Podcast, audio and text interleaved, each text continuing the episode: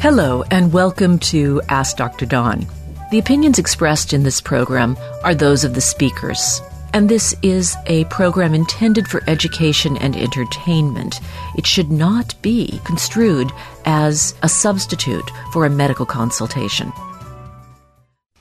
Now, I am returning just this last Sunday from the Institute for Functional Medicine's annual international conference. And regular listeners will know that I always come back with a box full of goodies for my audience. And today is no exception. We're going to take a look under the hood at periodontitis and gum disease. This talk was about the oral microbiome and the mechanisms for oral dysbiosis. And I have to tell you that medicine is a guild system, all right? When you go through your regular training, there are certain things that they just don't teach you anything about. It's an agreement. With, they don't teach you anything about veterinary medicine, okay? I can I can live with that, but they also don't teach you anything about teeth. And given the fact that many people don't have access to a dentist and that primary care doctors in particular really know, need to know about teeth, I've done my best, but this lecture really, as I said, it was a deep dive into periodontitis, periodontal disease in uh, general. And it really emphasized to me, just as the what, 15 years ago when I first heard about the microbiome in the gut. And I started connecting the dots and realizing how fundamental this was to health and disease, how core it was to everything. Well, guess what? This microbiome is extremely important, and we're going to talk about it in some detail this program. Um, so I planned to discuss it ahead of time. I thought, well, this is the top story. But then one of this week's emails just fits right in. I love it when that kind of serendipity happens. So uh, we'll get to that email in all good time. But let's start with the environment of the mouth and the gums and the teeth. So, first of all, the keys to understanding this are that it's a dance between the challenge of having bacteria living in your mouth, and that's a given. You can't expunge them, they are going to be there. Uh, and you want the ones that are going to, just like in the microbiome, be the healthy ones that help promote health. You also have the host immune response. Is the person already inflamed? Let's say they have diabetes, where they uh, have high type 1 or type 2, uh, because in type 1 you develop insulin uh, receptor resistance to insulin, and then we use higher and higher doses of insulin. And in, uh, but you can't make any insulin, so we're giving you the insulin. But effectively, we can kind of the two diseases reconverge at the receptor for insulin. In type 2 diabetes, of course, it, it, the primary problem is with the receptor, which has become less responsive to insulin after years and years and years of the pancreas frantically pumping out lots of insulin in order to keep the blood sugar in the normal range. Then you have modifying risk factors, and that's where you get into the genetics and maybe comorbidities related to behavior. Uh, then you get into dysregulation of bone metabolism. So, uh, and chronic non resolving inflammation. So let's walk through what happens here. First of all, you have a microbial challenge, and it's not just bacteria. There are actually yeasts in the mouth. And we think about babies getting thrush, right? That's kind of a normal thing. The babies get thrush in their mouth. Well, you know that Candida albicans never actually goes away. Uh, there's a another candida, Candida glabrata, that is more common in the gums. But basically, you're talking about yeast organisms with certain properties which turn out to actually be very relevant to this. More in good time on that one. And then there's viruses. And we'll we'll talk about viruses, but all of these things produce antigens And as they die and break down, the bacteria produce a compound from their cell wall called lipopolysaccharides. And lipopolysaccharides are a ligand. That means a key that fits into a lock for a receptor called the toll like receptor. And when a key gets into that toll like receptor, it turns on inflammation. Antigens themselves turn on inflammation if you've got pre existing antibodies to them. And if the, uh, depending on where those antigens are coming from, you'll have those antibodies soon enough because the adaptive immune system, the one we vaccinate with, uh, that one is going to make those antibodies if those antigens are present in a large enough number for a long enough time. Meanwhile, you have those antibodies going back and altering the microbiome and perhaps uh, fighting the yeast, reducing the, uh, grabbing the viruses, keeping them from reinfecting the cells. And you have the white blood cells that are also going in there and attacking. So you have your, your, you have your phagocytosis where the big white blood cells that are big eaters, they get in there and they grab the bacteria and they grab the yeast particles, but in doing so, they belch out a little bit of acid. And this acid is destructive to the lung, to the, excuse me, not the lung tissue, the gum tissue. So that's the host inflammatory response and the microbial. But that host inflammatory response, that's also producing a lot of compounds. You've heard of prostaglandins, of course, the stuff that you're blocking with ibuprofen, but there's also other cytokines uh, that you're blocking that are equally going to have an effect on bone and connective tissue metabolism. Also, the, the host inflammatory response produces matrix metalloproteinases, and these are enzymes that actually break down tissue. So now we've got inflammation in the connective tissue, a disruption in bone metabolism. Inflammation by itself, by the way, impairs the function of your osteoblasts, which are your bone building cells. And after all of this is rolled around for maybe two or three decades, you start to see this clinical signs of disease and progression that we call first gingivitis and then periodontitis. But let's take a moment and examine the anatomy here so most of us know what a tooth looks like, and we've probably seen images of the tooth roots going down into the bone. And that bone is called alveolar bone. It's spongy and it's got a lot of potential to be occupied by biofilm, which is a super important piece of this. Uh, it's also because it's spongy. If you think about uh, Think about, think about a bubble bath and think about those bubbles. And what happens over time is that the bubbles merge together into large bubbles. And then eventually you don't have the foam. You just have a few big bubbles floating around on the surface of a bathtub with soap film in it, right? And so you, you can think of periodontitis as that sort of progressive uh, change in the structure of the bone fueled by inflammation. Now, you have between the teeth a flesh like spike that is called the papillae. And it's skin and gum tissue, gingival tissue, and it's basically a very mm, highly evolved form of skin. It's highly adapted to this purpose but it's essentially not unlike the skin on the lining of your cheek. Uh, that skin adheres to the tooth and forms a sort of collar, and that collar is super important. It's uh, protected, and there's actually a little clear skin growing up onto the tooth. So, this is how things don't get from your tooth down into the bone to infect the bone directly. Otherwise, that bacteria that's living on and between your teeth could be invasive and get into your bloodstream.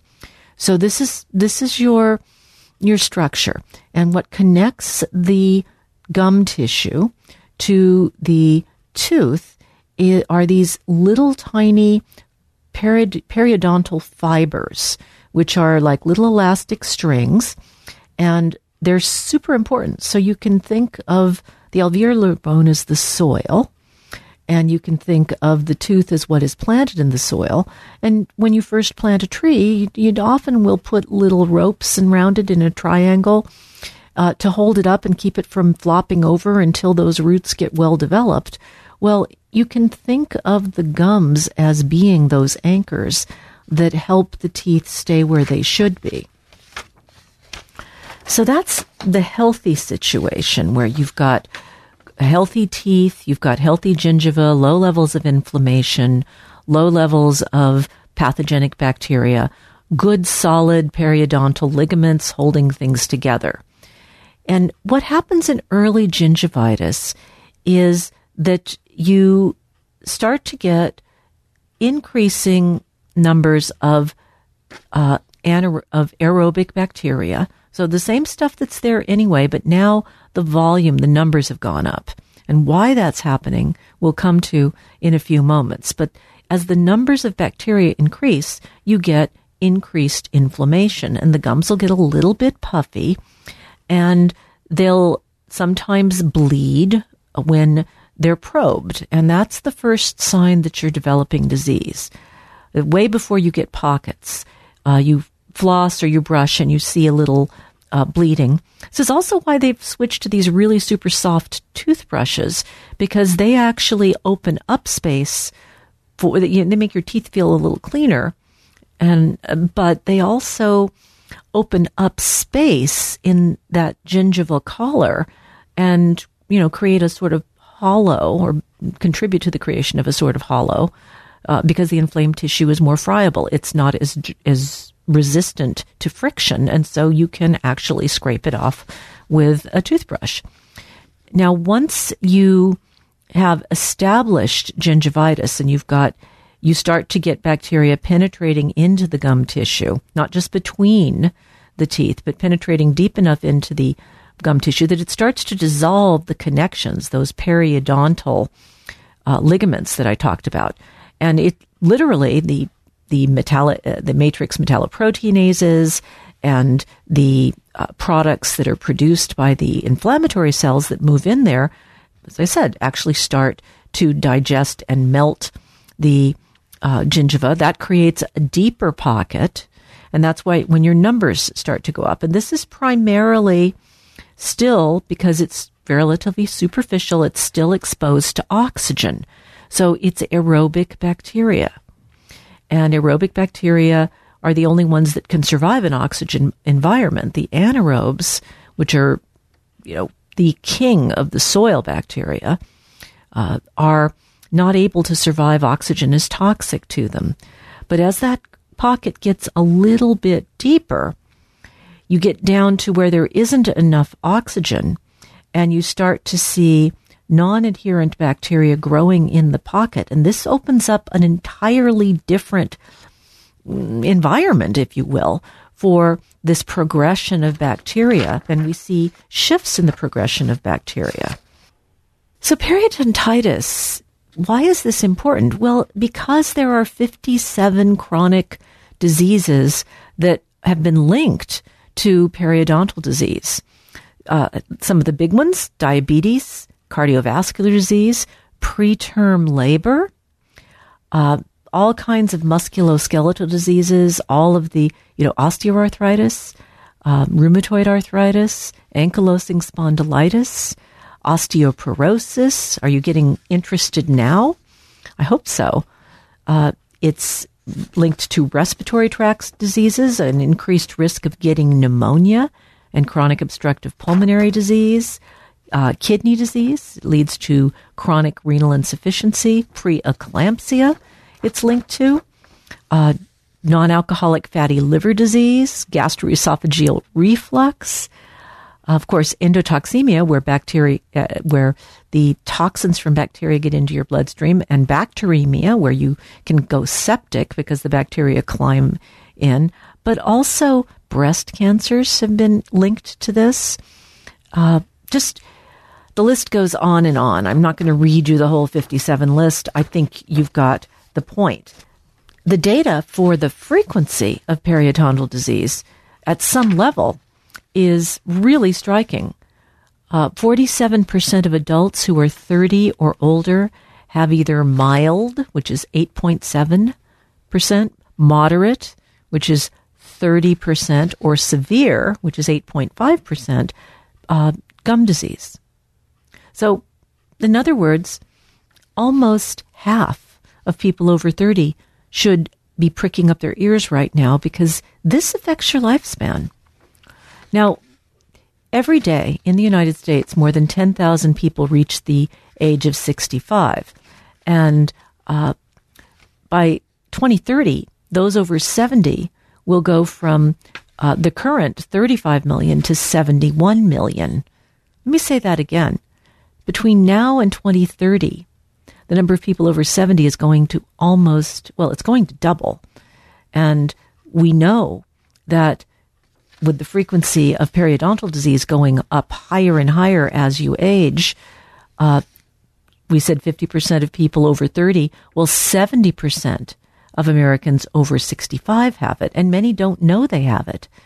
And this is from the CDC NHANES uh, data from 2010. I would guess that it's probably gotten worse now. So, conventional therapy involves using antibiotics, using deep scaling, uh, gum, uh, sometimes uh, actually transplanting a little gum into an area where you're getting recession, where the where the papillae are just shrinking. Lasers are being used, but honestly, lasers have not been proven superior to conventional therapy in any kind of head-to-head study. They're just cool. And so everybody has to have one. By the way, dentists love gadgets. It's just, you know, innate, I think, in uh, wanting to play with tools. It's one of the things you would self select into if you like to manipulate flesh or tissue. And, uh, you know, I have to confess to a little bit of that particular uh, desire myself. It's one of the things that led me to choose family medicine. Uh, but that's a different conversation. So, I said cardiovascular disease, low birth weight, preeclampsia. I didn't mention colon cancer and cancer of all types, um, and erectile dysfunction and prostatitis. All of these are associated with periodontitis. Cause and effect? Well, you're dumping a lot of bad bacteria into your gut, which may or may not be leaky, and uh, you're going to increase inflammation, and presumably that can backfire by causing tissue damage, which lets the bacteria in. So as you develop more and more disease, you're going to see two things happening. One of which is that the depth of the pocket uh, between the teeth is going to get deeper. And the second is that you're going to see the gum shrinking, those papillae. So the teeth are going to get longer looking. You've heard the phrase long in the tooth as an expression to describe being older the idea being longer, uh, older people have more periodontal disease, therefore they have shorter gums and appear to have longer t- teeth. But unfortunately, they don't have longer teeth, and the roots are just as shallow as they ever were. So when you get that recession and and the increase in pocket depth, you get something called clinical attachment loss. And so when you're getting your dental probing, they should be scoring you for the recession and the pocket depth and adding those together. And that's your clinical uh, attachment loss. And if that number anywhere is above six when you get probed, that is automatically moderate disease. That's not ever healthy, no matter what your age is. So it's important to chase those down really quickly.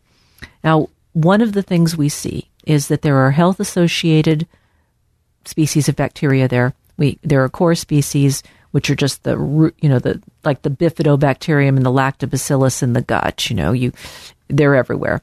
And then you have, you hope, uh, then you have these species that are associated with periodontitis and about 48% of the bacteria that you can isolate using state of the art technology in uh, a person who has that is disease associated bacteria.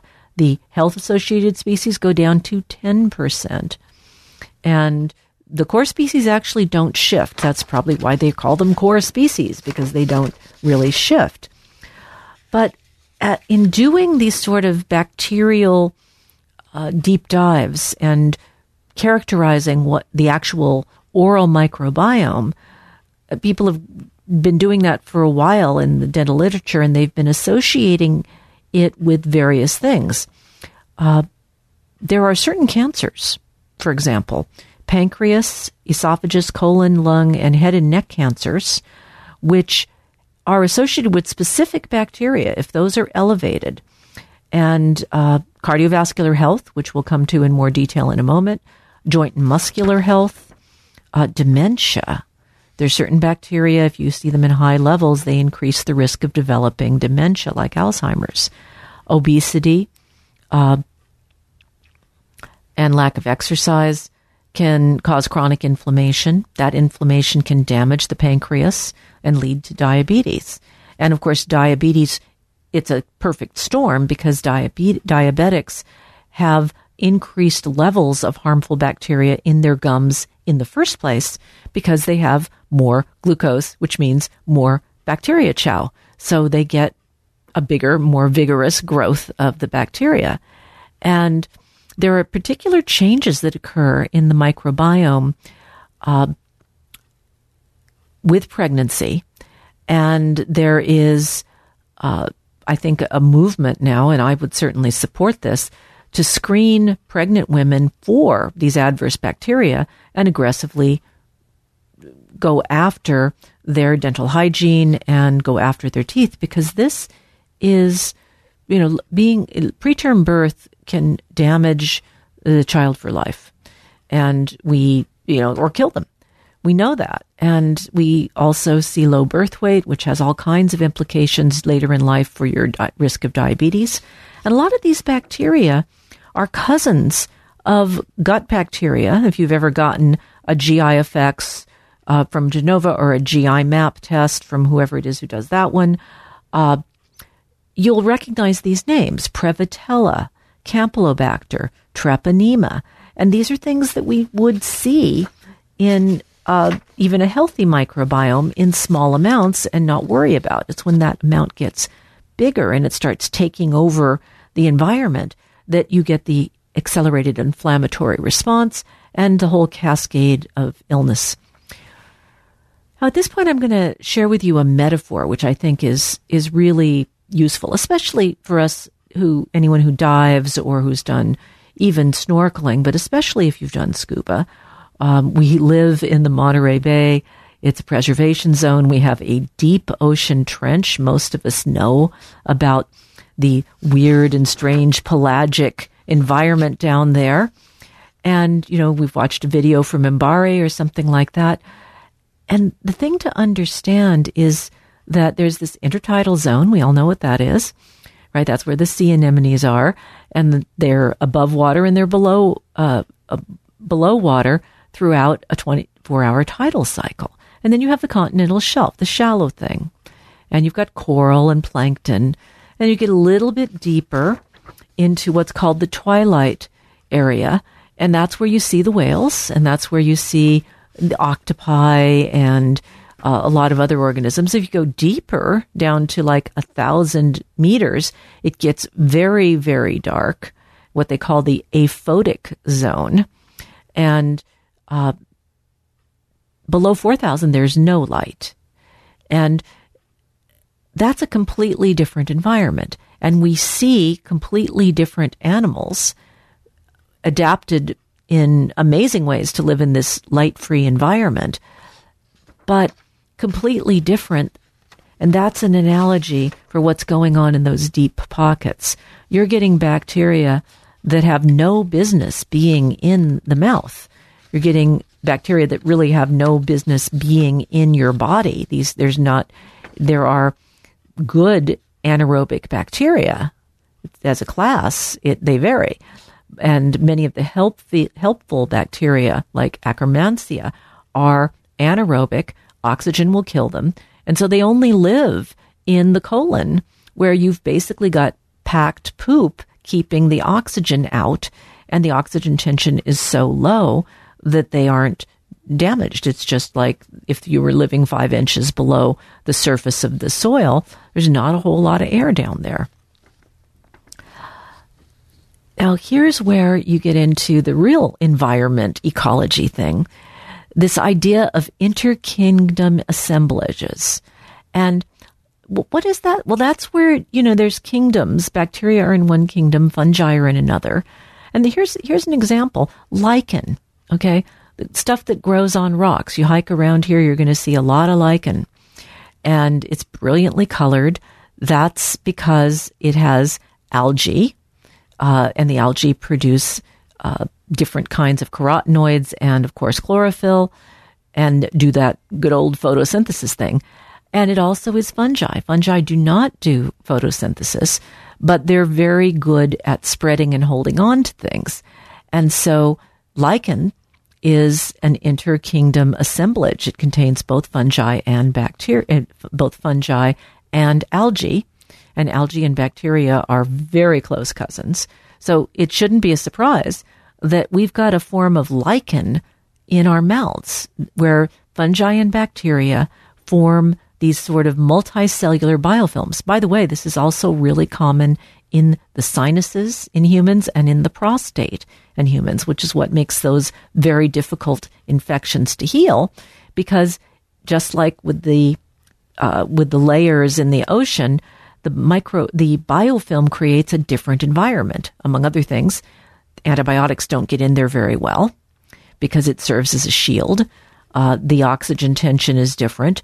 Uh, the uh, it's possible at the base of the micro uh, of, of the biofilm, it's possible for microorganisms to enter a sort of spore-like encysted state where they aren't metabolically active. And since most of our antibiotics attack the metabolic processes of their target, if you're in suspended animation, you're basically bulletproof from the antibiotic as it goes through the bloodstream or is dumped on the tissue in whatever form we use.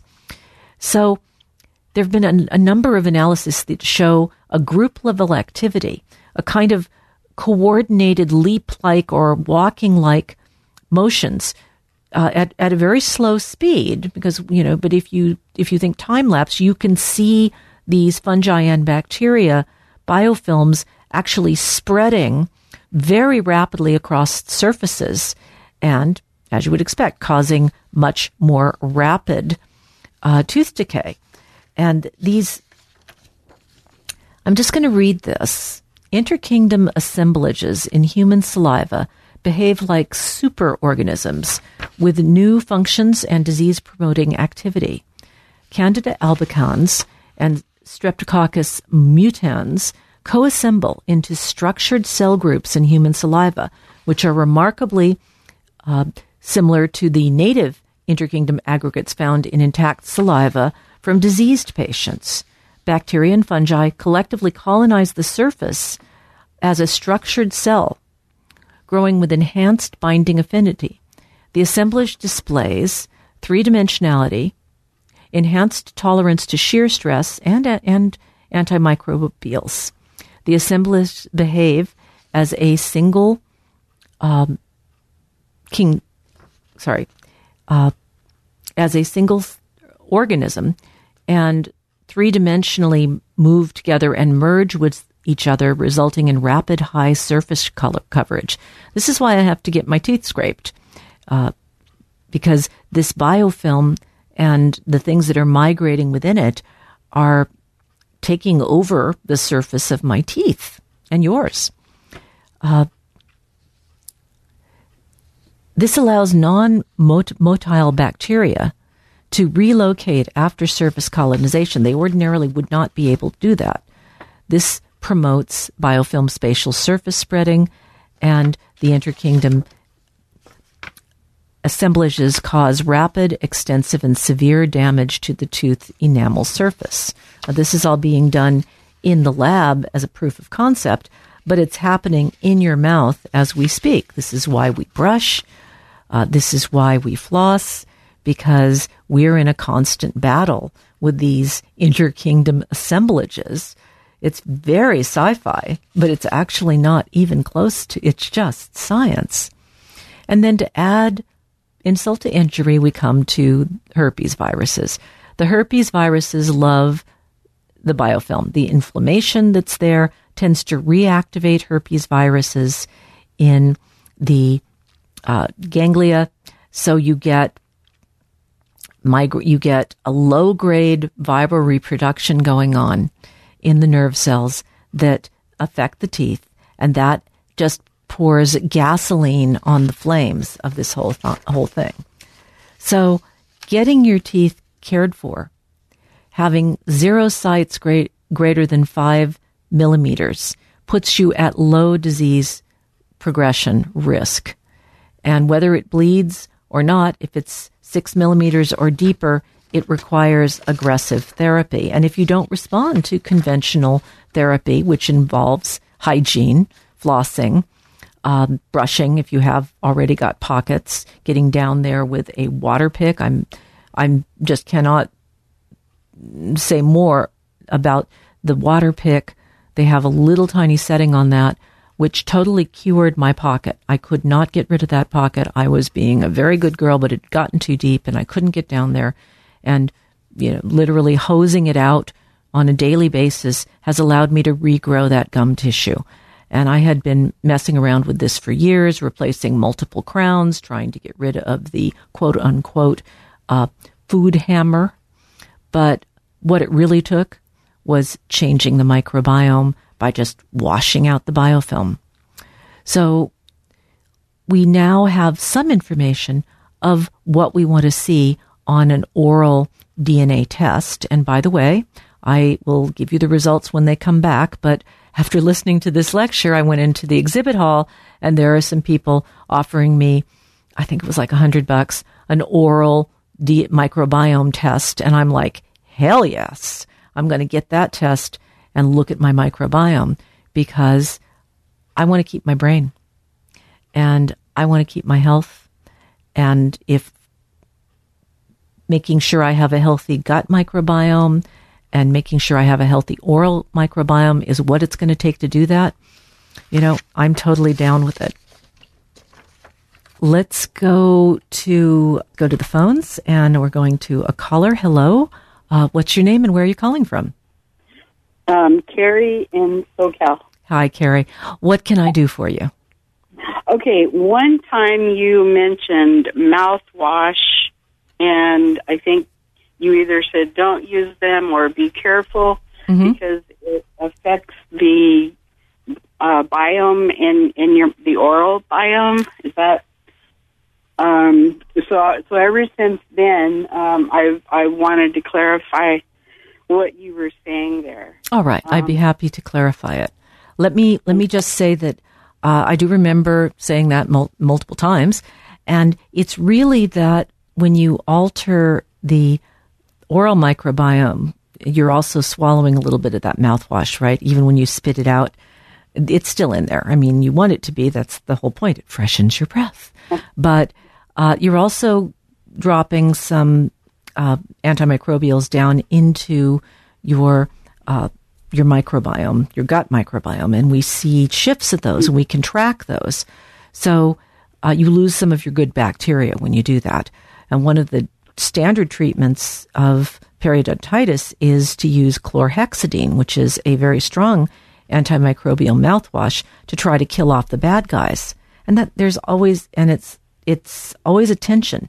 If you, if I go out and I kill all the weeds on my, um, and all the grass and everything on a 10 by 10 square patch of land, and I just like burn it or whatever, round it up, kill everything and I wait to see what comes back, I'm going to see more rapidly growing aggressive plants like milk thistle, like crabgrass, like some of the other things you're always pulling up off of your lawn, right? Weeds, we call them. But these weeds, uh, if you take that analogy into your mouth, if you if you cut off the heads of everything, what grows back is the stuff that grows the fastest, which may not be the stuff you want. and we can we'll be getting in a little bit more to some of the dynamics here when I read that email in a few minutes. But let me let you ask a follow up question.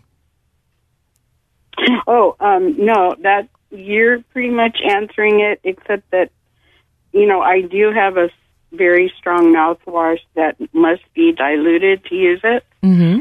Um, it's out of New Orleans, Dr. Teichner, and I like it, but I wanted to make sure that I'm, you know, I want to preserve the right, oral. Right. Well, why are you using it? What's what's your what's your goal here, and and why are you using it? To just to make my mouth clean, to have it feel clean to me. Um, oh, okay.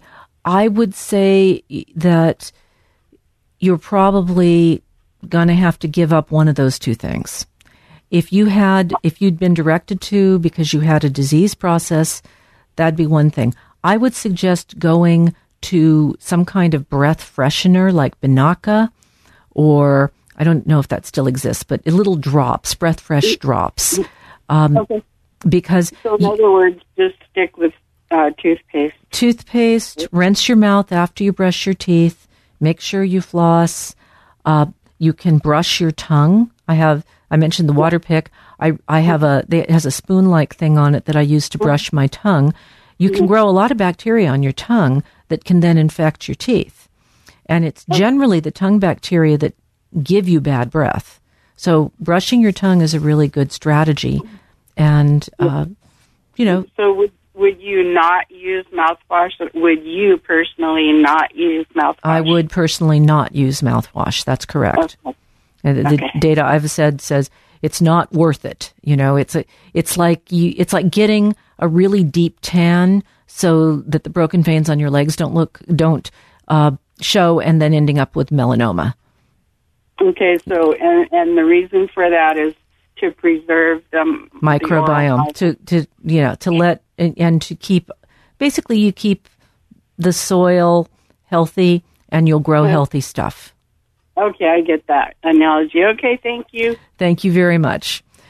Okay. Bye bye. So not only are we doing gut gardening, but we're also doing um, we're doing mouth gardening. and why do you want to do this? Why do you want to go to the effort? Well, basically, uh, it's pretty crazy what we're seeing. We're seeing um, that the, the risk of progression of heart disease is much higher if you have periodontal disease. Uh, men over 50 with periodontal disease have a 72% increased risk of uh, coronary artery disease. And you're twice as likely to have a stroke if you have periodontal disease. You're also much more likely to get Alzheimer's. And the thing we call the intima media thickness, the CIMT, is increased with periodontal disease. That shows that you have more advanced vascular disease. And so one study looked at cardiac plaque for people who'd had their plaques removed. They looked at carotid plaque, excuse me. Uh, and in that carotid plaque, they found a bunch of these bacteria from the teeth, the ones that are associated with uh, like Eikenella and Tannerella and uh, all uh, the Campylobacter rectus. These are the ones that we don't want to see because they're periodontal organisms. Well, it turns out they manage to migrate into your plaque, and plaque is happening because of inflammation. So the bacteria get in there, and I'm not sure how they get in there, but oh my God, it makes me really think about uh, how important it is to you know keep that mouth microbiome uh, microbiota in the healthy zone with low percentages of these bad actors that are showing up in plaque. Uh, and we notice that we see higher inflammatory mediators, and it's a vicious circle. The bacteria gen- create inflammation. The inflammation creates these inflammatory mediators. These inflammatory mediators turn on the process of plaque development, and we're off to the races on your risk for heart disease and stroke. So, the other thing is oxidative stress. So, we have oxidative stress in our bodies. We have more disease. We have more inflammation. We have more disease. And there are so many things that we can't get away from. Air pollution, uh, for example. We can't get away from air uh, pollution. We can't get away from indirect cigarette smoke. We can't get away from all of our stress. There's things we can fix like vitamin D deficiency and sleep apnea, but ultimately there's oxidative stress coming at us right and left, and we really do not want to add to that burden with something that's reversible that we could be doing. So let's go now to uh, our next caller. Uh, hello, tell me your name and where you're calling from. My name's Ian. I'm calling from Santa Cruz. Hello, Ian. So tell me what uh, your question is. Yes, well, I have a comment and then a question. Okay. Uh, you mentioned all the uh, people who are going to be turning 70 uh, and uh, all that. Uh, as far as dental care, I'm a senior, and even if you have Medi-Cal, Medicare, you you don't have dental care. You have to buy separate insurance, and it doesn't pay for, you know, anything but, you know, uh, your your regular uh, exams and X-rays. Anything else, uh, if you need major stuff, it just doesn't pay for. You can't afford a crown. You can't mm-hmm. afford uh, bridges. You can't afford implants. Um, uh, root canals are very expensive. So I think most people who are in my situation, um, and I think that's a lot of people, they uh, can't afford to have uh, healthy uh, teeth and mouth because they can't afford to go to the dentist. Well, I'm going to give you a couple of comments about that. Um, first of all, I'm not at all sure that, root canals are a good idea. And I'm very ambivalent about, I'm actually very ambivalent about crowns. Uh, and when it comes to implants, uh, yeah, all of these are surgical procedures that have complications. And in the case of crowns, you know, when I got my first crowns, I they, they didn't mention to me that that crown was good for about ten years, and then I would need to have it replaced. That was like, oh, yeah. Well, I might not have had the tooth, you know, shaped carved down to nut to a nub uh, if I'd known that, you know, and the we aren't getting, I don't want to, my dental colleagues are professionals and I, I don't know what their socialization is like. I don't blame lawyers for being lawyers either. And, uh, so I, I, I guess what I'm, I'm saying here is that, uh, I don't judge. I'm not going to judge the individuals. I am going to judge the science and I'm going to judge the technology. Obviously, the best way uh, to have good teeth is to eat a healthy diet and take care of them from the get go. But you know, we fall we we can't always do that, and often we just don't understand the importance of it. So if I so it's in a way probably I'm going to be a little bit of a therapeutic nihilist here to say probably extractions and dentures are actually the healthiest thing to be doing if you've got advanced disease uh, because at least the bone has a chance to heal and you get rid of the environment where the bacteria can live. And in doing that, uh, you, yes, you end up with an additional cost of dentures, but dentures are actually much cheaper than crowns or implants. And even if you have to replace them or line them, but nobody wants to go back 50 years to when everybody by the age of 60 had dentures. And I get that. But on the other hand, I think some of these things that we do are probably going to not turn out to be the best idea for a substantial minority of people who do them. And what could you do? Well, at this point, uh, you can really get religion, brush after every brush and floss after every meal, uh, there are a couple of products that are coming out that can be es- essentially injected into the hole, holes or just dripped into the holes, basically with a little syringe with a uh, with a little rubber tube on it. You get into the hole and you squirt. That water pick I mentioned, that's about a hundred bucks.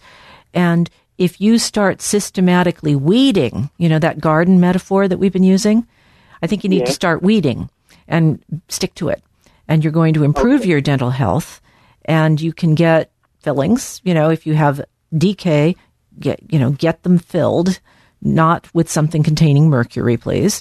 I'm dealing with that body burden from all the fillings I had as a child, and you know, it's like, well, that was you know, my parents spent a lot of money getting me state of the art dentistry, and it backfired majorly. but uh, that's the true that's true of technology, right? You don't always know what the long term consequences are going to be because you haven't had time to figure that out. And we just have to be, you know, charitable about when. Okay. We, so thank you. Uh, can I ask my question? Uh huh. Yes, it's about the mouthwash. When you say don't use mouthwash, are you talking about across the board? Because there are different kinds of mouthwash, and I mean, I, I I've been using one with xylitol, which is good. And and what about uh, the hydrogen peroxide mouthwash? Are those equally as bad? Uh, the hydrogen peroxide is. I haven't seen data that it's good. I'll put it that way. It does kill, but it kills indiscriminately. The xylitol is less toxic, and I think it uh, probably. Co- pro- I, I'm not quite sure what the mechanism is for xylitol, but it, but there is at least a little data that that is actually beneficial. The previous caller, uh, and when I talk about mouthwash, I'm thinking Listerine. I'm thinking Scope. You know, I'm thinking these products that are have a heavy amount of alcohol in them and are sterilizing agents, right? And I don't think we should be putting sterilizing agents in our mouths. So I have to kind of say I'm not great with with the peroxide either. Obviously, don't swallow any of the stuff, which it, with peroxide, you're, you're, you're going to swallow some of it. And probably peroxide breaks down very rapidly. So, of all the things you could be doing to try to reduce your bacteria count, peroxide, because it's of its very nature, it's structurally unstable. So, it turns into water and oxygen very quickly. And water and oxygen aren't toxic. So, it's toxic for a few minutes, kills some bacteria, but it doesn't hang around, get all the way down into the microbiome of your gut and kill things there. Well, my peroxide mouthwash is food grade. It's the peroxide is food grade. I don't know what that means. Uh, food grade. I don't. I, is that a percentage? Um, uh, it's it's supposed to be. Uh, you know, if you swallow it being food grade, it's not supposed to uh, be detrimental. Right. Well, yes. How good is that data? And how long did they follow people out? And did they even know about the microbiome when they gave it that food grade designation? I'll bet mm-hmm. you that nobody was thinking microbiome. I don't think it's a horrible problem to use peroxide. That's my message to you there. Okay. Okay. Thank you. You're welcome. Thank you very much. You're welcome. Bye bye. And I guess, uh, like many dentists, we've touched a nerve here. We have another caller. Uh, hello. Tell me your name and where you're calling from. Hello, dear doctor. It's oh, Eileen. Eileen. fan club. my and, my uh, one woman fan club. Hi, Eileen. Dent- dentally speaking, um, yeah, Dientes, darling, Dr. Jen Majeski, and to examine and go through and, and look like a teacher as we. Eileen, I'm going to make you get to your question. Aline, I'm going to make you get to your question. Well, it turned, I mean, I didn't feel any pain, but I have a bridge in there, and we'll have to have that replaced in about two years or so. Amoxicillin she gave me. I didn't feel any. She says there's an infection. Right. But I guess uh, that antibiotic's no good. Well, no. I think you, it, you know, if you've got an infection, particularly in the gums, yeah. Antibiotics are a reasonable thing, but you're going to have to take a lot of probiotics and eat a lot of fiber foods. I do. And well, you have to double what you're doing. If you're while you're on antibiotics, whatever you're doing, double it. Ah. Okay. Okay. And the and and, and then keep doing that for another month after you're off the antibiotics. And oh. Okay, because that's yeah. because you need to give the ground cover time to regrow, right? You've wiped it out. Now you're looking at bare soil. The weeds are going to move in if they can. Oh, yeah. So you got to keep using mulch, ground cover, and let the, you know, let the, whatever you're using, dichondra, thyme, thyme, uh, whatever your ground cover is, you got to let it reform. Well, I eat lots with lots of black ground pepper. I spice my foods with. Oh, I don't. I, I don't know if what effect that has on the microbiome, but I think it's probably Yeah. tolerable. Did Oh yeah. all right, I, Eileen. I'm gonna. I'm gonna. Okay, Cepacol. I would not recommend. No. I, mm. w- I don't recommend wa- mouthwash. I know the dentists do. I know eh, you don't. But if you're treating a disease, okay, short term, but you know you want to treat the disease aggressively, so you don't have to, so that your mm, microbiome understand can that, recover. But generally speaking, just swill and do a mouthwash when I get up for the day. no, just brush your tongue. Nothing. Yeah. Just yeah, brush your tongue and drink some mint tea and uh, with a little lemon in it, and your mouth will feel fresh Oh. enough. Well, I yeah, I, I do that anyway. Okay. Well, then, yeah, I, d- I think right. it's kind of uh, you're going after a sensation. It's not worth it. It's just a big money market part of capitalism, and so many dentists probably have stock in. Do we uh, really need deodorant? Right? Oh yeah. Well, let's not go. Let's Yeah, not get. yeah, let's not right, go into. Let's not go into secondary gain, my dear, um, because again, I'm. I I told you it's my policy. I don't judge. I just comment on the science. Okay, I'm going to say goodbye. it. So I'm going to say goodbye, love. I'm going to say goodbye, love, so I can finish up this topic because I really want to get to this email, and it's so germane, and I've got just enough time here. Uh, and this one is from Teresa from New Mexico, and Teresa writes: maxilla infection, chronic refractory osteomyelitis, hyperbaric, and phage. So I'm going to abbreviate her email. Teresa's had four operations since January of this year uh, for cleaning and repairing a big cavitation at the roots of the teeth. So at the root of the teeth, you're talking totally anaerobic environment. You're talking bad bacteria that produce biofilm and that pr- produce compounds as a result that melt the teeth. And of course, she's lost the teeth. And then she had a titanium implant um, with bone with bone grafting and a screw. And now, of course, the bone graft's gotten infected because they didn't clear all of the bacteria that was floating around in there. You can't sterilize the mouth. So putting a foreign object into an in, in, infected area, yeah, it's a good way to. It, it's just not a good idea, and it's really hard not to. But you have to figure out something else. Now she's on gut biome wrecking oral vancomycin, uh, and she had her blood levels checked, and they aren't high enough to actually kill the bacteria in her mouth. So now she's driving. Uh, now she's on two antibiotics. So can you say antibiotic resistant bacteria anytime soon, children? Uh, and she's driving to Bend, Oregon to do hyperbarics, and uh, going to try to get Medicare to cover that. I hope I hope you do. And uh, she's seeing another oral surgeon. She thinks that uh, she's getting spasms in her eyelid. She's worried that her cranial nerves are involved. So she wants to know about phages because last couple of shows ago I talked about phages, which are viruses that infects uh, uh, that in that infect bacteria and kill them. Uh, so, Teresa, one of the things that you didn't say that you're doing that I, I think you should think about would be ozone. Uh, and if you do get any kind of uh, the hyperbaric chamber is a good idea because these are anaerobic bacteria. So, if you can increase the oxygen tension in the blood high enough, then you might be able to, you know, in conjunction with the antibiotics, kill the clone of bacteria that are hiding down there.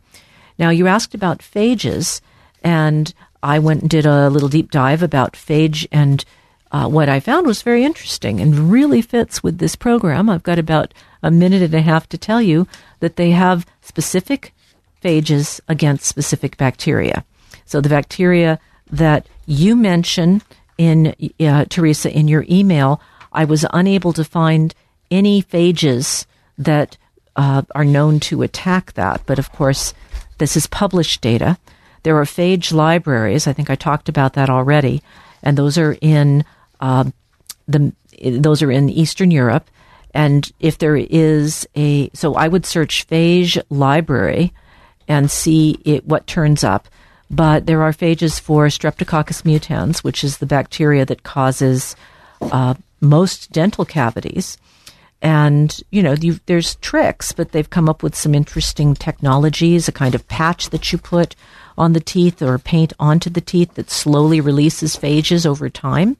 as it wears down from chewing and stuff. They found one against uh, periodontitis from Enterococcus faecalis. So I think while you're in there, uh, you, you really want to characterize all of the bacteria and then search by phage because if you can even hit one or two of them, you may have to travel to Eastern Europe to get this therapy, though. And I don't know that you're, I don't, I think it's not quite ready for prime time, but it really is coming. And next week we'll talk about phage bacteria, uh, bacteriophage therapy and cystic fibrosis, which I expect uh, will interest a lot of people. We'll first define the disease and we'll talk about this exciting new area. Well, that's about all for this week's podcast. Please go to AskDrDawn.com for news about our future plans, or follow my tweets at, at AskDrDawn. For now, this is Dr. Dawn saying so long and stay healthy. Ask Dr. Dawn is brought to you by Jiva Media. Production and editing by Charles Bansky. Music by John Scoville.